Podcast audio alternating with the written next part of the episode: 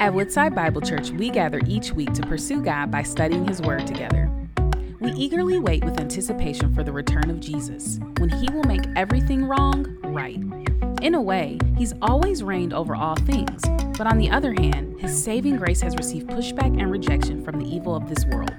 Join us in our new series, Thy Kingdom Come, His Reign in Our Lives where we'll learn what the reign of Jesus truly means for us believers and how we, as the body of Christ, can continue spreading his name until he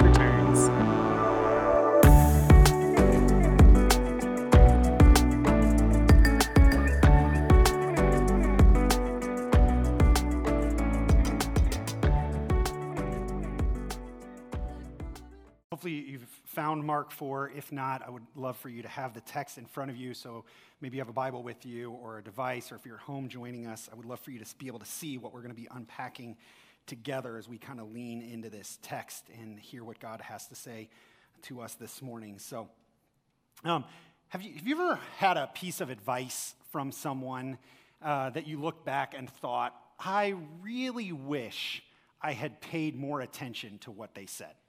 Right? Maybe somebody gave you a good stock tip. Maybe they gave you a good life lesson. Maybe they pointed you towards something and you look back and go, ah, why didn't I really listen? Right? One, one of the joys of being a parent is having this regular interaction with my children where I give them my wisdom. They tend to hear it but not listen to it. And then I get the report back of how their lives were affected right? They're in the midst of play practice and football, and often you'll hear me say things like, hey, you guys should take a snack. Don't forget your water bottle. Make sure you have everything for practice.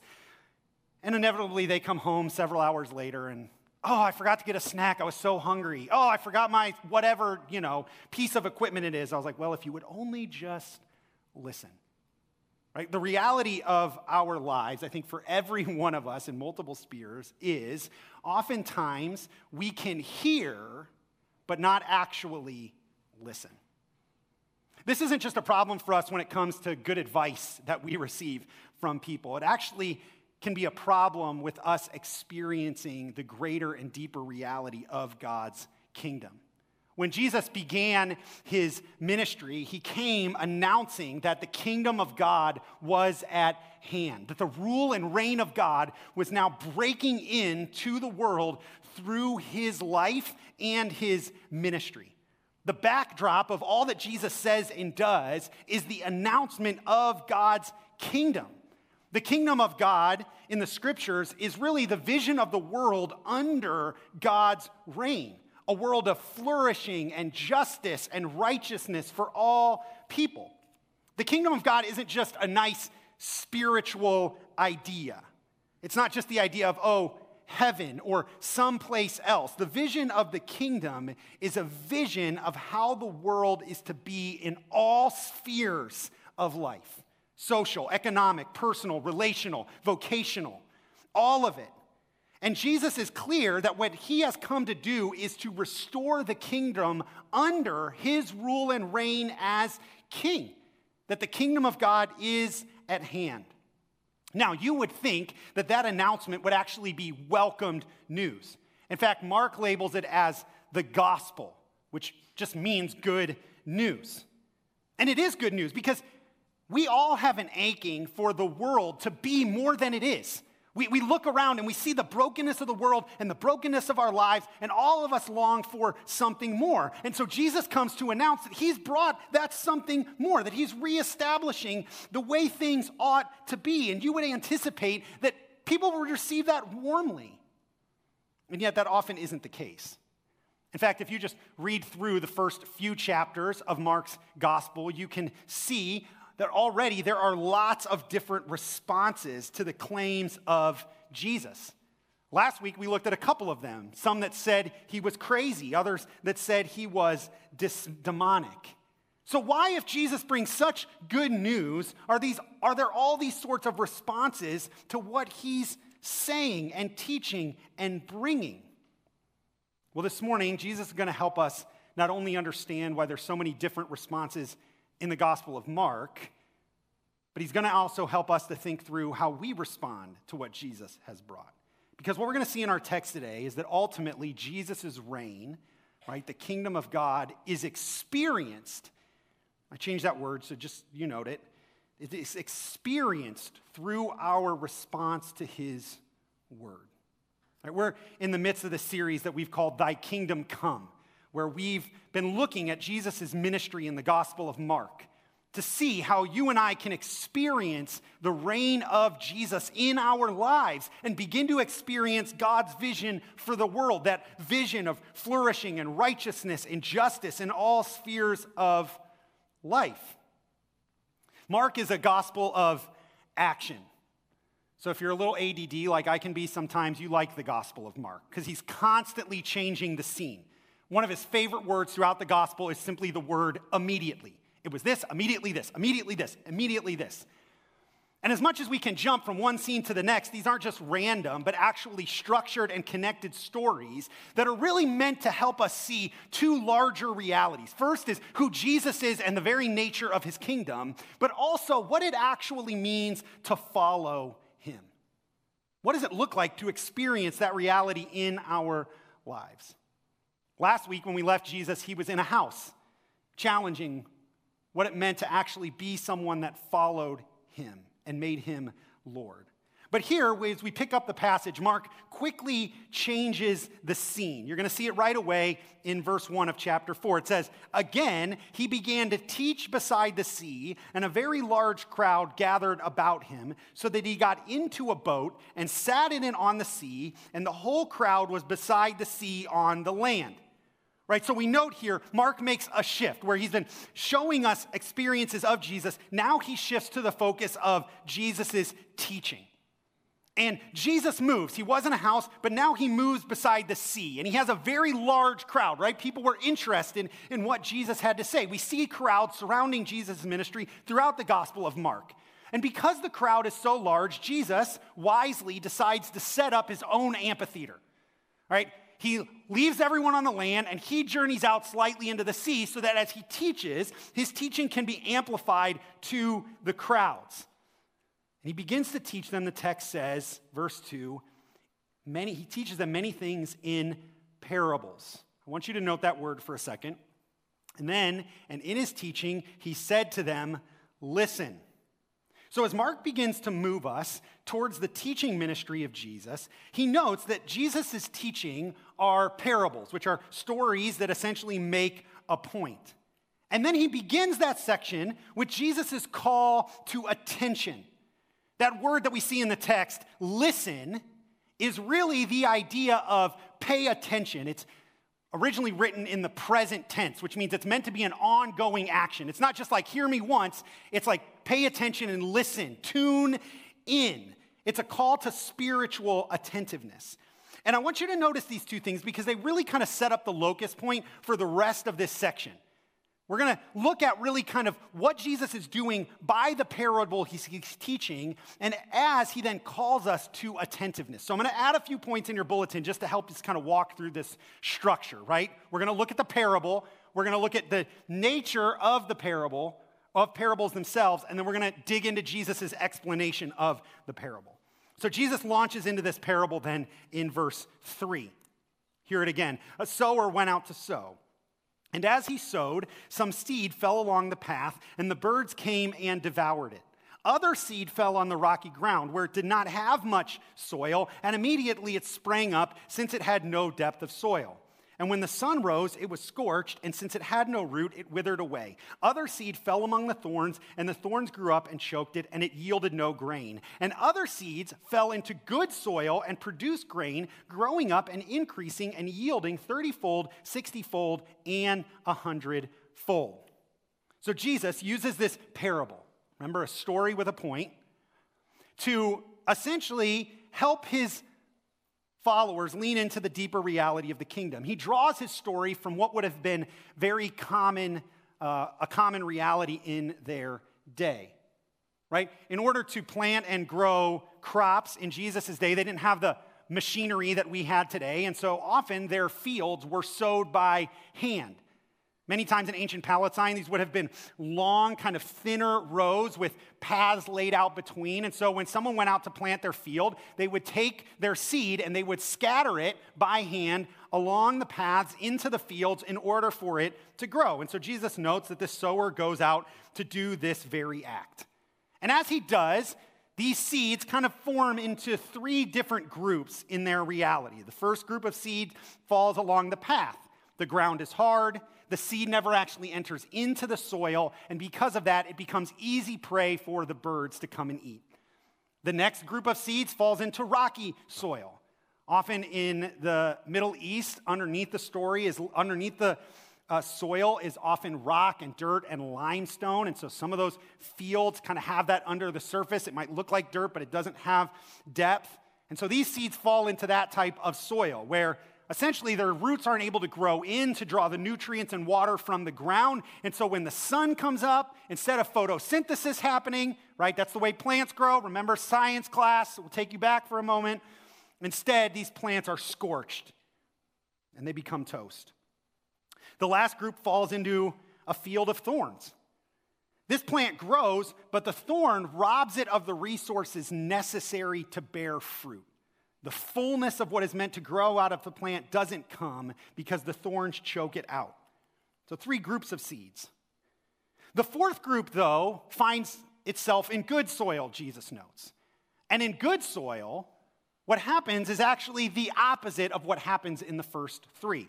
Note, he says in the text that it fell into good soil and produced grain. It produces what it's supposed to. How? By growing up. Right? This is actually the idea of sprouting, is really the idea. So, unlike the first seed that fell on the path and couldn't sprout because it couldn't enter the soil, this seed enters into the soil and is able to sprout. Not only is it able to sprout, it's actually able to increase. It's able to root into the ground to begin to grow up. So it doesn't just stay small and shriveled or torched by the sun, it begins to grow. And in the end, because it's in the good soil, it yields or bears fruit. So this seed is the opposite of what happens with the first three seeds. And Jesus notes that these seeds produce three different types of 30, 60, and 100 fold in their yield. Now, in many ways, the parable is fairly straightforward. Right? We may not all be farmers here. I don't know if any of us are. Maybe you are or not. I don't know. I'm certainly not. But it's easy enough for most of us to comprehend what Jesus is saying. And yet, in the parable, there is a deeper meaning. And so, as Jesus teaches this parable to the crowds, he says at the end, verse 9, He who has ears, let him hear. And here, in this moment, we actually encounter the call of the parables. The way Jesus says this, this isn't a suggestion. This isn't like, ah, if you want to. This is actually a call. It's, a, it's an imperative. It's a strong call that anyone that would seek the kingdom, that would understand what he is coming to bring, that they need to listen. Jesus says, He who has ears to hear, well, who is that? Well, that's everyone right? Everyone has ears to hear. That's the point. This is an invitation not to some, but to everyone who might be able to listen. But what's the call? Let them hear. The question isn't, are you hearing? The question is, are you listening? Because the reality is, to listen is to experience the kingdom. Not just to hear, but to listen. And the nature of the parables is that they reveal whether we are truly listening to what Jesus is teaching. Jesus goes on here in a moment, to, he's in a moment, he's going to give us an interpretation of the parables. But before he does that, Mark records a unique interaction that he has with his disciples discussing the nature of parables. Look at verse 10. And when he was alone, those around him with the twelve asked him about the parables. And he said to them, To you has been given the secret of the kingdom of God. But for those outside, everything is in parables, so that they may indeed see but not perceive, and they may indeed hear but not understand, lest they should turn and be forgiven. So, note quickly the scene changed. Before he's in the crowd, now he's alone. And Mark kind of brings up this interaction to highlight a couple of things. One, he continues the theme that we've seen throughout Jesus' ministry about the difference between those who are on the inside with Jesus and those who are on the outside. Those who are just part of the crowds that surround him, and those who are part of the committed, those who follow and seek after him. And so Jesus begins to speak to those, note, around him to the, to the ones close who are committed, the ones who are following him. And Jesus says, To them, to you, has been given the secrets of the kingdom of God.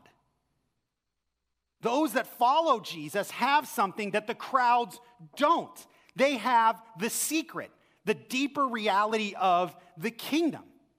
Right, one commentator makes this note about this secret or mystery in Mark. He says in Mark, the mystery or secret concerns the kingdom of God, or more specifically, the kingdom of God as it's described in the parables discourse. What is that? A present form of the kingdom that is growing, but a hidden reality on earth until the final coming of the kingdom in power. So, the kingdom, the secret of the kingdom, is the reality that the kingdom is present in Jesus and can begin to be experienced now and will be fully experienced one day. So, those who are on the inside, those who are close to Jesus, who are following him, they can begin to experience that reality now. But those who are on the outside, and here we have in mind those who have rejected Jesus. Don't forget the scribes and family members who said he was crazy or demonic before. Don't forget the crowds who flock to his teaching but are unwilling to step deeper into his reality. What Jesus says to them, the teachings are given in parables so that they may indeed not see, they may see but not perceive, hear but not understand, lest they should turn and be forgiven. So when the disciples come and they say, Jesus, why do you teach in parables? Jesus doesn't come back and say, Oh, I teach in parables because they're really good illustrations. They actually really help you connect with your audience. They make the point, they're funny, they're engaging. Right? Parables aren't just like, oh, this is kind of like a masterful lesson in how to teach people. Jesus' point is the parables are uniquely given, and I teach in parables because they reveal something. They reveal whether or not you're actually listening whether or not you actually desire what I come to bring. I don't think the point here that he's trying to make is that the nature of parables is determinative in their reality, but that actually reveals their reality. That he teaches in parables because parables either cause you to lean in and listen or to turn and walk away. They reveal whether you're listening or not. Like, have you ever, um, Maybe think of parables like this. Have you ever been in a conversation with someone and you begin to question whether or not they're really paying attention to you? No one look at their spouse. That's not allowed. But have you ever been in that moment? And so I don't know if you've ever done this, but like you'll throw in something absurd to just try to see if they're actually listening.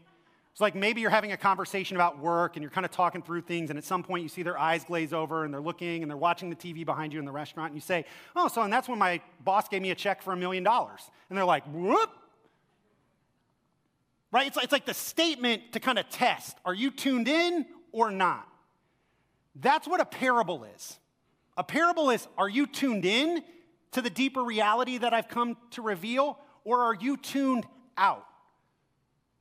Those that are committed to Christ, they're tuned in. They come to Christ seeking and desiring to understand what he has to say. The crowds who are disinterested, they get the parable but never experience the deeper reality. And that's the whole point. The nature of parables is they reveal our heart's response to the truth of the kingdom. Remember Jesus' invitation from the very beginning of Mark. He says, The kingdom of God is at hand. But then he calls for the way that we experience the kingdom repent and believe in the gospel. What is repentance? Repentance just means to turn. It means you're headed in this, in this direction and you turn in this direction. It's a 180.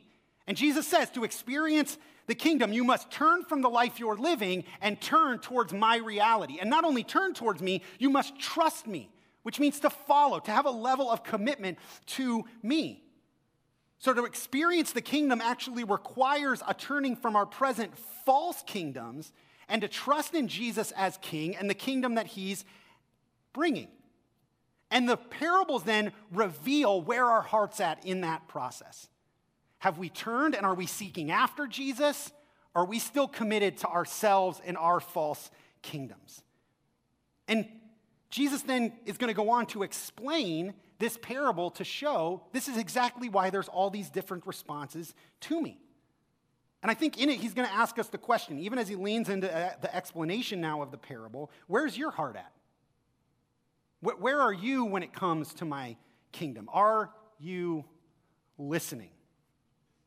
So Jesus begins his explanation with a question in verse 13. He says to them, Do you not understand this parable? How then will you understand all the parables? So Jesus recognizes in this moment that even those that are close to him do not have an understanding of the parables that he's speaking. Now, this is a theme that you're going to see throughout the Gospel of Mark that the disciples, they just they just struggle to get it. That they often, they, they just constantly fail. They're kind of bumbling through the following of Jesus. Now, I actually think that's an encouragement because I recognize my own bumbling when it comes to following Jesus and my own struggle. And so Jesus says, You don't understand? You, don't get it? Well, how are you going then to understand? How will you understand then what I'm teaching and the deeper reality of the kingdom? I think this is an ironic question because how do they come to understand the deeper reality of the kingdom? Well, Jesus is about to explain it, He reveals it. So, the only way you experience the deeper reality of the kingdom is by following Jesus. He works to reveal it to us. It's a reminder that our discipleship and experience of the kingdom is not achieved by our intellect, our wisdom, our insights, but it's only achieved by tuning ourselves to Christ. It's as we follow him that the truth of the kingdom is revealed to us and we begin to experience that reality. So Jesus is saying, Of course you don't understand, but you can if you would follow me. And then he goes on to explain what it looks like then to follow him and to begin to experience the reality of the kingdom. And he essentially unpacks this parable to focus on the reality of our hearts. Note the parable again. Here's what he says The sower sows the word. So, the word here is the word of God or the word of the kingdom. It's the message and teaching of Christ, as he is what all scripture points to and reveals. Right? The sower sows the word, and that is what Jesus is doing. And where does the sower sow the word? Everywhere.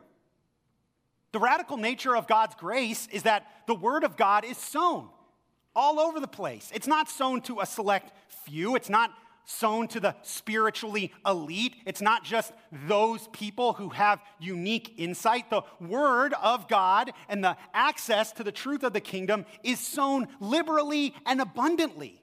This is the nature of the grace of God. The seed falls on all sorts of places.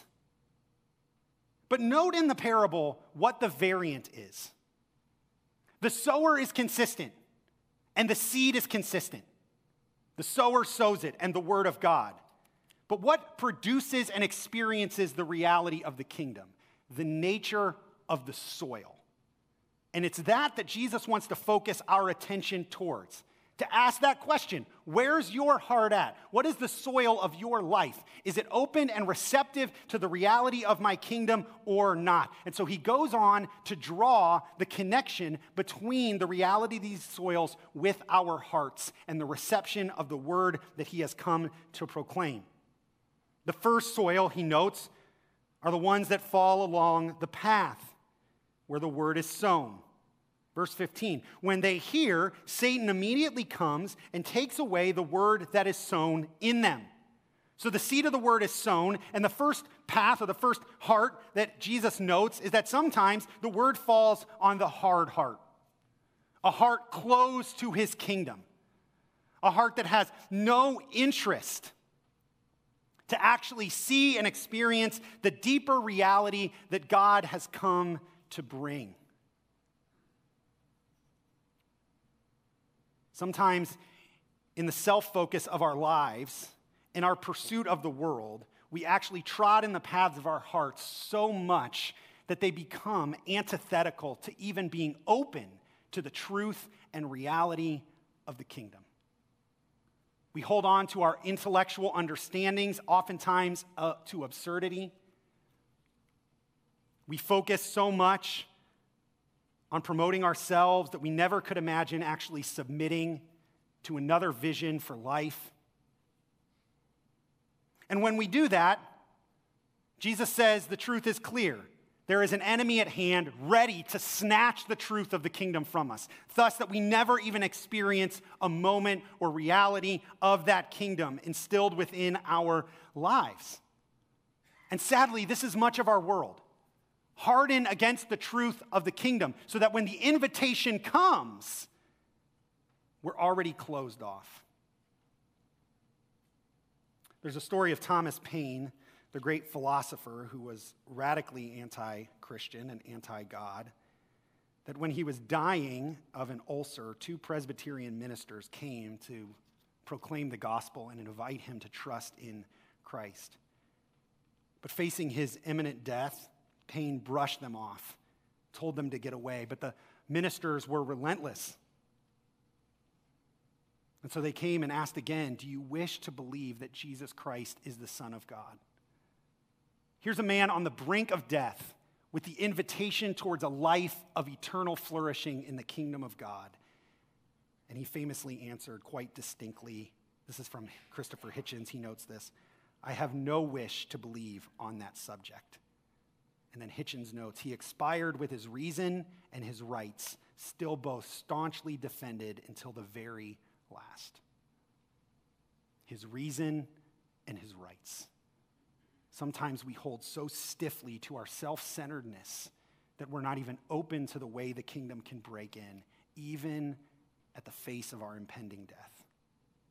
We're robbed of its glory. But there's a second heart that Jesus notes the rocky soil. Verse 16, he says, These are the ones sown on rocky ground, the ones who, when they hear the word, immediately receive it with joy, but they have no root in themselves, but endure for a while. Then, when tribulation or persecution arises on account of the word, immediately they fall away. Right? The seed sown on rocky ground has no roots. It has no ability to draw the depth and truth of the reality of the kingdom into its life. Thus, it grows quickly, but when pressure comes, quickly dies off. For Jesus, this is the shallow heart or the careless heart. Here, the truth and reality of the kingdom is neglected. It receives it, but yet it remains in its self focused state thus that it never digs its roots deep into the truth of the kingdom and the proclamation of God's word and what he has come to reveal. And so when tribulation comes, which is a word that Jesus uses for the general trials of life, or persecution, direct opposition to his kingdom comes, it falls away. It doesn't experience the flourishing life of the kingdom because it has no roots. I think this is a life that comes to Jesus thinking he's going to give them the answer for themselves, but never directly wants to surrender to his lordship over their life. I remember several years ago, I was uh, in, the, in a library looking for a book. And so I went into the Christian religious section and I was looking down the rows, and they had like all the tabs that kind of give you the direction of what section is what. And I'll never forget, I looked and there was a tab that stuck out to me, and it simply said Christian self help. I thought, that's ironic. The very essence of Christianity is a surrender of oneself to the lordship of Jesus. It's to recognize you're not the king and he is and to give yourself to his kingdom. And yet, I was reminded in that moment, there is a version of Christianity that will receive Christ but seek to keep ourselves on the throne.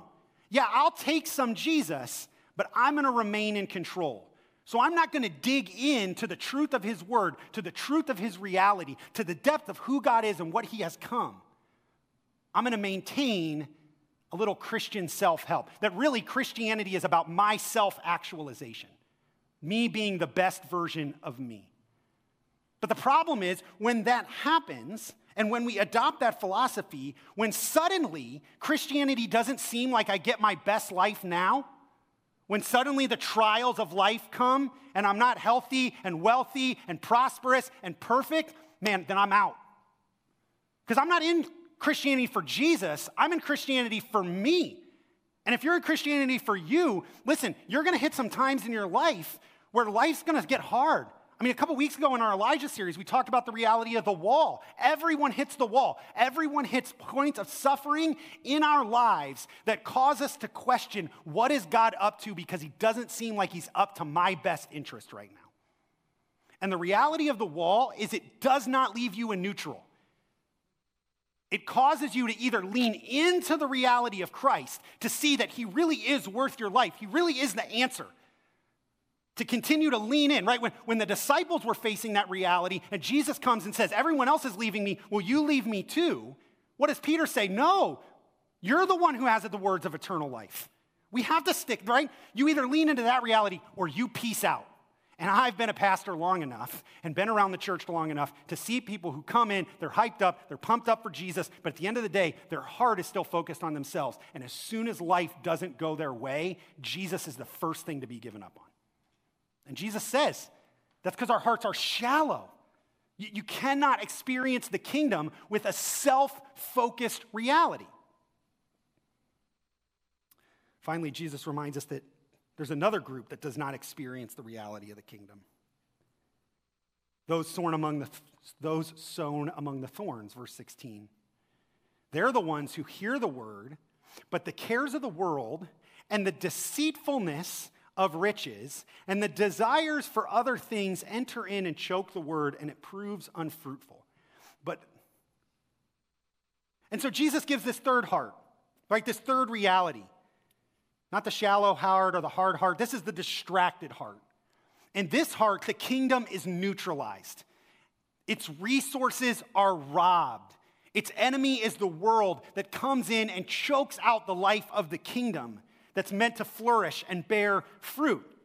What chokes out and robs the resources of this person? Well, Jesus makes it clear. It's the cares of the world. It's being distracted with making the world your priority alongside the kingdom. It's the deceitfulness of wealth because nothing promises the flourishing life like more money.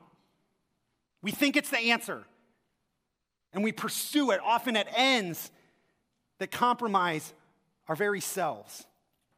And then Jesus gives this blanket term the desire for other things, things contrary to his ways and his kingdoms. The distracted heart is the heart that wants the kingdom of God and the world. It's the heart that says, I want Jesus and you fill in the blank. I want Jesus and success in my job. I want Jesus and a good family. I want Jesus and the American dream. I want Jesus and you put it here alongside. And so, yes, I'll lean into Jesus, but I'm also going to put my time and my energy and my focus and my talents in these other things as well because, yeah, I want some Jesus, but I also want this. So you have a dual vision or a dual focus. And Jesus notes that when that's the case, what actually happens is the care for those things, the priority of this thing, it comes and it chokes out the kingdom in your life. It robs you of the resources and the joy and the flourishing that God wants you to have. This is why Jesus would teach in his most famous sermon. He would remind his followers you can't serve two masters, or you will hate the one and love the other. You can't prioritize Jesus' kingdom and prioritize the world. When you do that, one of them has to give. And you know what's the first thing to be given? The kingdom of God. And we wonder why we don't experience it. I think we have to be very, very careful of this soil. Because in our American suburban culture, we are very prone to the lies of the world that distract us from the reality of the kingdom. We're given a lie, and then we're given the resources to pursue that lie. And the lie is the more I have of the world, the better my life will be. And we buy into it hook, line, and sinker, sinker. We're distracted constantly with the vision and promises of the world. We give our time and attention to all sorts of things and neglect attentiveness to God's word and God's ways in our lives. We think, yes, the kingdom and all of this. Because we think we need more of something, that my kids need more of something, that my life needs more of this experience or this reality. And so, therefore, I need to make sure I have that alongside the kingdom of God. And what happens is the kingdom doesn't capture our imaginations something else does. Maybe it's politics, maybe it's sports. And none of those things are bad in the right order. But when you put those things alongside or above the kingdom of God, It robs you of the flourishing life that God has for you. It robs you of having a heart that experiences the peace and joy and love and goodness that He desires. But the good news for you and I today is we don't have to have that kind of heart or be that kind of soil. Because Jesus reminds us there's a fourth type of soil. Verse 20. But those that were sown on the good soil are the ones who hear the word and accept it and bear fruit 30 fold, 60 fold, and 100 fold. Here we find what we would note as the fertile heart. Because in the fertile heart, the kingdom is nurtured, it's attended to. It's a heart that seeks to cultivate the kingdom. In the vision of Mark, these are the ones who remain with Jesus. They're different from the crowd because they're constantly with him, hearing his teaching, engaging him, seeking to live it out. And it's there that the kingdom is experienced. It's in this response to the word of God that we begin to actually experience the vision that God has for our lives. But what's different about this soil? What is the thing that helps this group experience the reality of the kingdom? Well, it's very key. There's one word that you have to look for. Remember, note the variable in the story. What's the difference between the last soil and the other three? It's not hearing the word, they all hear the word. It's how they respond to it, they accept it. Now, that's an interesting word, right? In the original language, that idea of accept, it's the idea of embrace. In fact, one Greek dictionary defines that word as to embrace with assent and obedience. It's to receive it in a way that says, I acknowledge it as true and I seek to live it out. You see, it, it, it's not indifferent, it's not distracted when it comes to the word. It's not seeking to look at the word for what it can get out of it. It's not a heart that's so ingrained in itself it can't even actually begin to dwell on it for a moment. No, this heart embraces the teachings of Jesus. It embraces the Word of God. It seeks to bring it in deep. And as it's both exposed to the Word and embraces the Word, it becomes effective in that person's life, such that it begins to transform them and they experience the reality of the kingdom. If I were to give you what's the key that I think for how we can have the soil of our lives to experience the kingdom, it's simply this that the good soil is attended to. It's attended to. It's given focus and time and energy and resources. This, this is the nature of how plants are grown, isn't it? Like, so um, at the beginning of the summer, if you came to my back deck, which I love my back deck, we get the privilege of living on a hill. It's big and open, it's, it's gorgeous, one of my favorite spots in my house. If you came to my, black, my back deck, um, Alicia loves greenery. And so we had these green plants that are strategically spotted around the deck to kind of bring some life and foliage and all of that to the back deck. If you came, it would have been green, luscious. You would have been like, this is a nice little paradise back here to enjoy some sunshine in the Michigan summer, which is about the only time we get to enjoy sunshine. So you got to take it for what it is, right? If you came to my deck now, you would think this wasn't a green, luscious paradise, but that I was like living in a desert somewhere with the amount of brown that now surrounds my patio setup. They're dead. No life. No fruit, no anything. Why? We stopped attending to them. Summer got busy, we got distracted, we had other things. I somehow turned into a human taxi service just driving my kids around points of Farmington. I know every route to every place at this point. And we stopped watering, making sure they got sun, making sure they had what they need. We stopped attending to the plants, and because of that, they never bore the sort of fruit and greenery that they were designed for. And friends, if we're not careful, this can be the reality of our souls. When we stop attending to the Word of God, when we stop giving it priority and placement and focus and energy that it needs, then we do not experience the kingdom in the way Jesus intended. Remember, his reign, his kingdom is experienced through our response. And in order for us to respond well, we must be attentive. That's why Jesus' call throughout this whole thing is listen. If you have ears, hear. The one who hears my word and receives it. This is the one who bears fruit. The whole thing is a call to spiritual attentiveness to the word of God. And so I ask the question Are you listening? Are you listening? In your life, are you listening to God's word? But unfortunately, I think it's so easy for us in the busyness of our culture and our world to be distracted,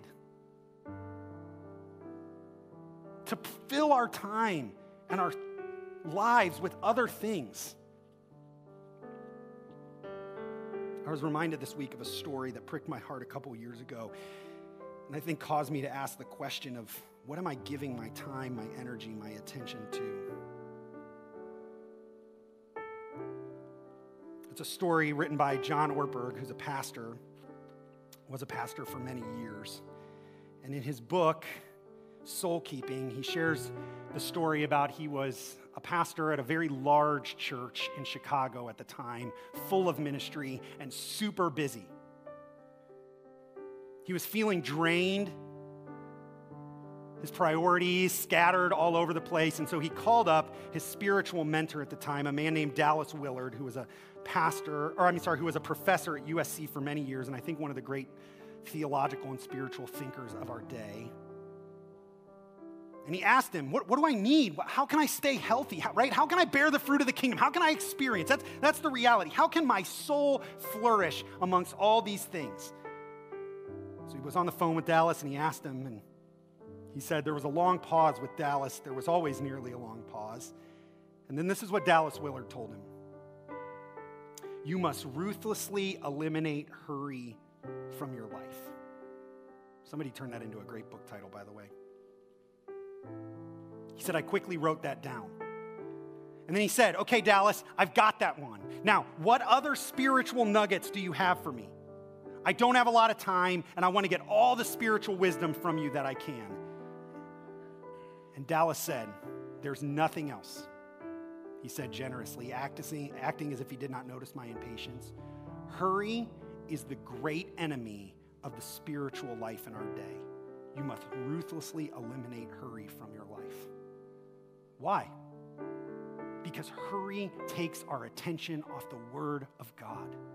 We're so busy that we don't pause to give it the attention and focus and energy that it needs. And to ruthlessly eliminate hurry is to reprioritize our attention back on Christ and on His Word. And it's there, it's there that we experience His kingdom. It's there we experience a soul that flourishes despite the pressures and persecutions of the world. It's there we find a singular focus and purpose for our lives that bring meaning to every sphere that God calls us to step into. It's there in attentiveness to Christ and his kingdom by his word that we find what we need to nourish the very essence of who we are. Ortberg notes later in the text, in reflecting on the reality of the parable of the sowers he says that a soul can be saved, but it will take softness and depth and space, and the world won't help much. See, Jesus is inviting you to spiritual attentiveness this morning. He's inviting you to stop the busyness of your life, the hurry of your heart, and listen to His word. And as you do that now, and as you do that regularly, it's there that you find the reality of the kingdom and the life that you were designed for. And it's also where you find that life isn't about you, but it's about a king and something far greater his kingdom. So, are you listening today? I pray that you are. In fact, let me pray for us right now.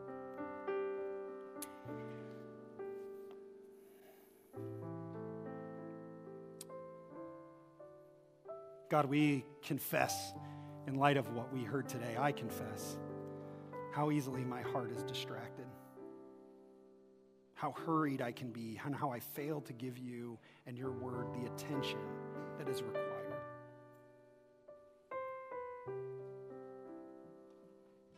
And yet I'm reminded, Lord, right now that the invitation of this parable is, and the invitation of your kingdom is one of repentance.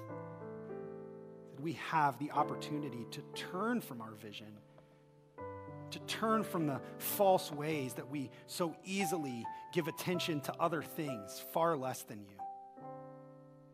And that out of your grace, that holds us where we are and invites us into the life that you designed for us. We can begin to turn back to you. So, Lord God, would you help us do that? Even now, as we just prepare to respond by declaring together the reality that Jesus is better than anything that this world has for us, than any high or any low. Would you use it as a way to fill our minds with the truth of your kingdom, to fill our visions with the reality of what he came to proclaim? And would you use it as a way for all of us to take that step towards prioritizing his word, his reality, his kingdom, his truth? Maybe we haven't been doing that, but here, God, we have an opportunity even together to do that. So I just invite you, Holy Spirit, right now would you do the work of cultivating the soil of our heart in this moment? We want to be good soil. We want to experience your kingdom. And in so many ways, it just begins with that simple process of repenting and trusting afresh in you. So even as we respond in worship, would you help us do that, I pray? And we ask this in Jesus' good name.